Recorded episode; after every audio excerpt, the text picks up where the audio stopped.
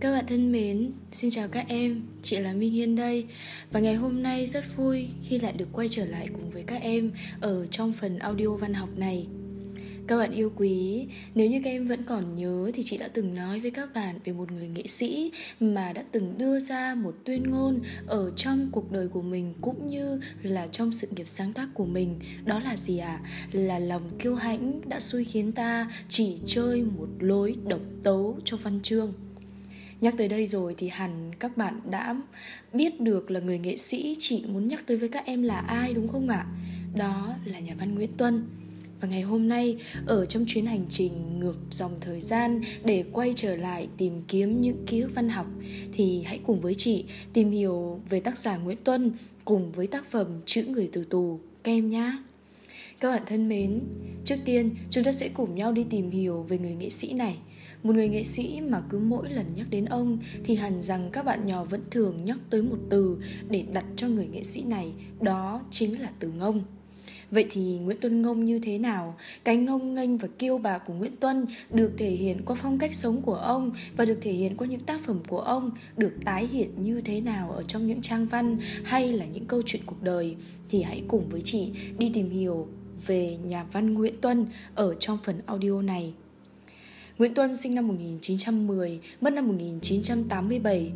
Sở trường là về thể tùy bút và bút ký, đã được trao tặng giải thưởng Hồ Chí Minh về văn học nghệ thuật vào năm 1996.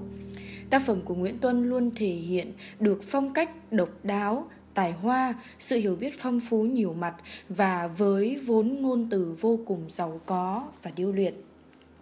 Nhắc tới Nguyễn Tuân, hẳn rằng chúng ta sẽ có rất nhiều những cụm từ khác nhau để nói về người nghệ sĩ này. Vậy thì trước tiên, hãy cùng với chị đi tìm hiểu về cuộc đời của nhà văn này các em nhé.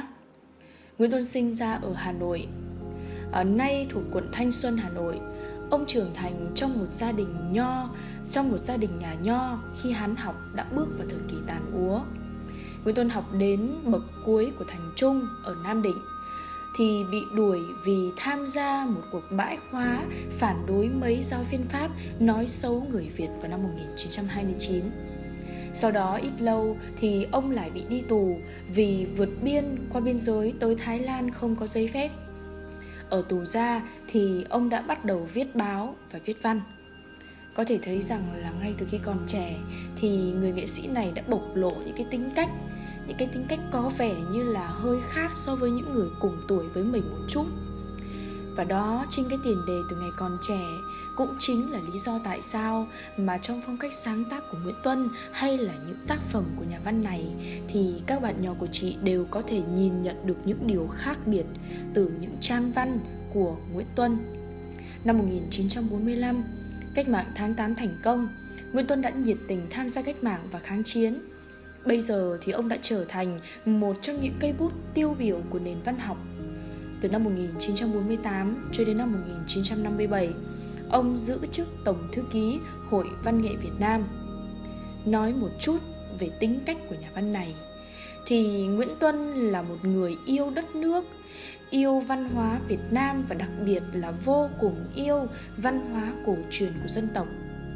Ông yêu thiết tha tiếng Việt, những kiệt tác của Đại Thi hào Nguyễn Du, của các tác giả như Đoàn Thị Điểm, của Tú Sương, của tàn đà hay là những nhạc điệu của nhà đài hay là lối hát ca trù của nhân dân những cái nét đẹp riêng của việt nam thì được nguyễn tuân đưa vào trong trái tim của mình giống như là một tình yêu trong suốt cả cuộc đời của ông chưa bao giờ dập tắt. Ở nguyễn tuân thì có thể thấy ý thức cá nhân phát triển rất cao. Ông viết văn trước hết để khẳng định cá tính độc đáo của mình, tự gán cho mình một cái chứng bệnh mà sau này người ta gọi đây là cái phong cách mà người nghệ sĩ này cả cuộc đời theo đuổi, đó là chủ nghĩa xây dịch. Bởi lẽ Nguyễn Tuân là một nhà văn sống theo lối sống tự do và phóng túng, không phù hợp với chế độ thuộc địa. Đó là lý do tại sao mà trong cuộc đời của người nghệ sĩ này đã có hai lần ông phải vào tù Bên cạnh đó, Nguyễn Tuân còn được biết tới là một con người rất mực tài hoa. Tuy chỉ viết văn, nhưng ông còn am hiểu rất nhiều những cái môn nghệ thuật khác như là hội họa, như là điêu khắc, như là sân khấu, điện ảnh. Ông còn là một diễn viên kịch nói và là một diễn viên điện ảnh đầu tiên ở Việt Nam.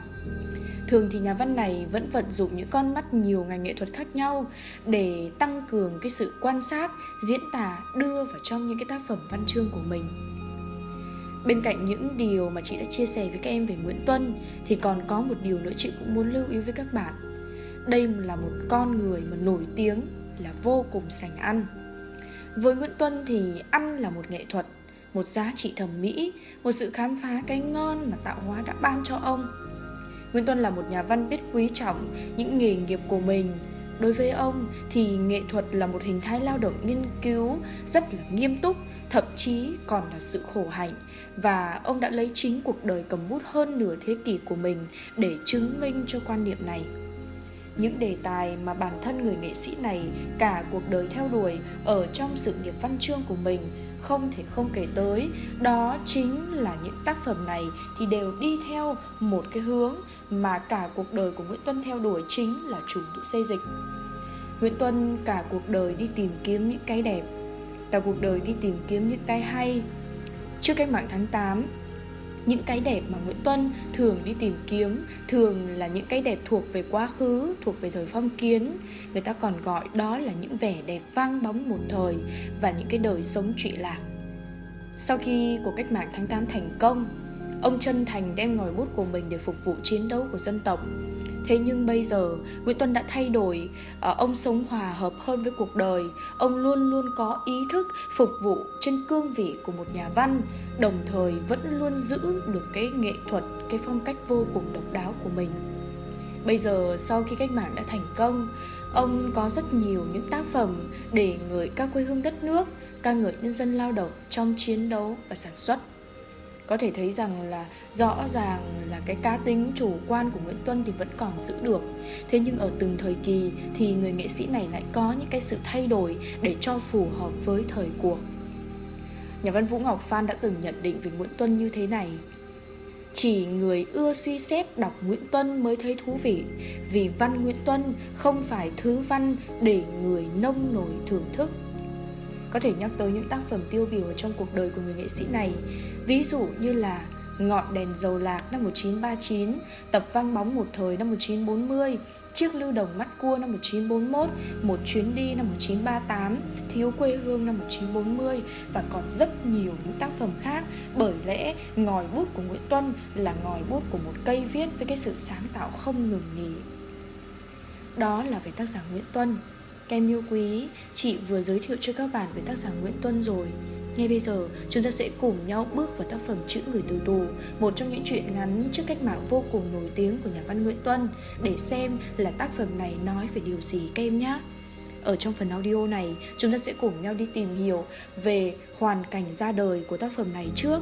Còn tất nhiên rồi, chị sẽ gặp lại các bạn ở trong phần audio tiếp theo với nội dung của truyện ngắn Chữ Người Từ Tù này. Các bạn yêu quý, Chữ Người Từ Tù là một trong những tác phẩm văn học tiêu biểu của nhà văn Nguyễn Tuân. Tác phẩm lúc đầu thì có tên là Dòng chữ cuối cùng, được đăng trên tạp chí Tao đàn số 29 vào năm 1938 và sau đó thì đã được in trong tập Vang bóng một thời. Đây là một trong những tập truyện ngắn có giá trị như một kiệt tác của Nguyễn Tuân viết về những thú chơi tao nhã, về những con người tài hoa thời phong kiến. Và sau đó thì truyện ngắn này đã được đổi tên là truyện ngắn chữ Người từ tù. Tác phẩm thì được xuất bản lần đầu tiên vào năm 1940.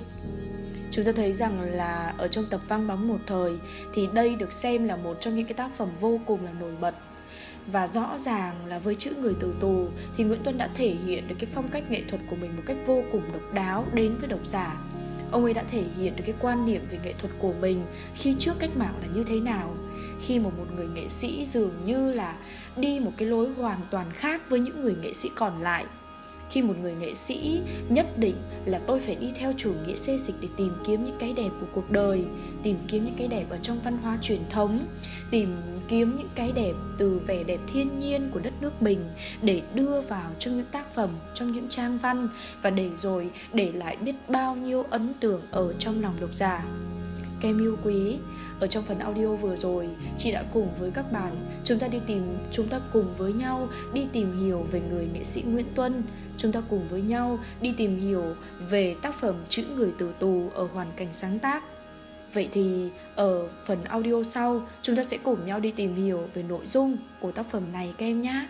Còn bây giờ thì xin được gửi một lời chào tạm biệt tới các bạn thôi. Chúc cho các bạn nhỏ của chị sẽ có một ngày thật là vui vẻ và hãy nhớ điều chị dặn, hãy yêu môn văn hơn một chút xíu nữa để chúng ta có thể dành nhiều thời gian hơn để học văn và giành được kết quả thật là cao ở trong kỳ thi đại học sắp tới các bạn nhé. Còn bây giờ thì xin chào và hẹn gặp lại các bạn